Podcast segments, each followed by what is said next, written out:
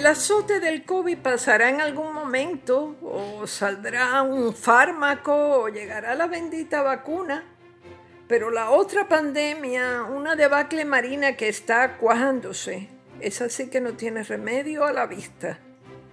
El exdirector de la Agencia Federal de Protección Ambiental, Carl Soderberg, ha vaticinado la desaparición de los arrecifes de coral en Puerto Rico. A mí esa columna que él publicó en estos días, en este mismo diario, me ha parecido tan trágica, tan urgente y además me ha parecido que, que, debe concitar la atención de los candidatos políticos, que seguro algunos de ellos ni la leyeron. Es probable que alguna gente en general no le vea gran importancia a esto, más allá del hecho de que unas formaciones de color chinita desaparecen en el fondo del océano. Pero lo que se está cocinando, y nunca mejor dicho, pues el calentamiento global tiene mucho que ver, es una verdadera catástrofe ecológica.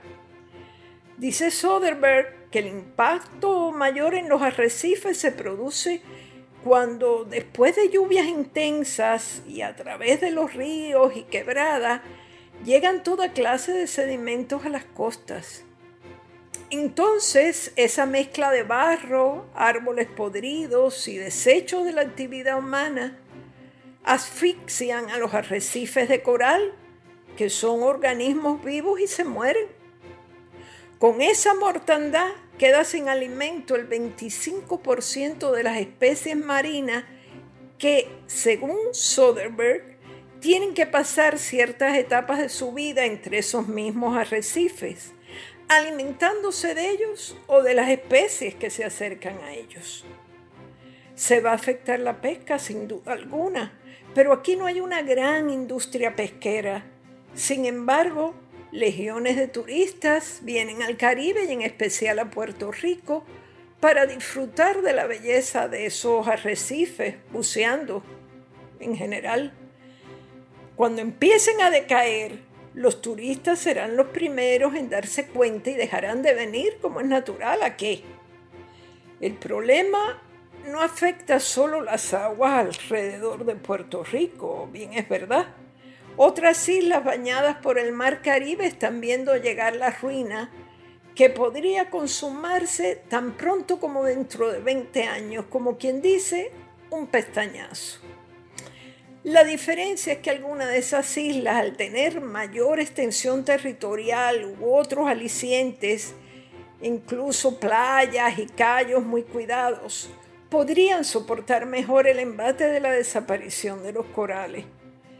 Pero los hacedores de política pública aquí, incluso los candidatos políticos en sus plataformas, tienen todos sus huevos puestos en la canasta de los juegos de azar, el submarinismo, las buenas olas para surfear y lo que, lo que ha podido sobrevivir de playa en unos sectores donde la erosión todavía no es tan grave como por ejemplo en la playa de Rincón, otro hora paraíso y hoy escombrera sin remedio. Los partidos tradicionales y emergentes de pronto tan obsesionados con el voto joven, le han pedido orientación a Soderbergh y a otros especialistas con respecto a la situación en las costas para incluir políticas realistas en sus plataformas, porque son los jóvenes los que se van a enfrentar a un tristísimo panorama. El 80% de los arrecifes de coral que sobreviven en Puerto Rico está en condiciones críticas. Otro 10% achacoso en distintos grados y solo el 10% de los corales de la isla estarían saludables. Muy poco. Un, un número espantosamente enmerriado y frágil. Hay que dejarse del debate llano y cortito y mejor girarse hacia un panorama que está aquí que es real y desolador. Esto ha sido Maldita Montero. Hasta la próxima semana.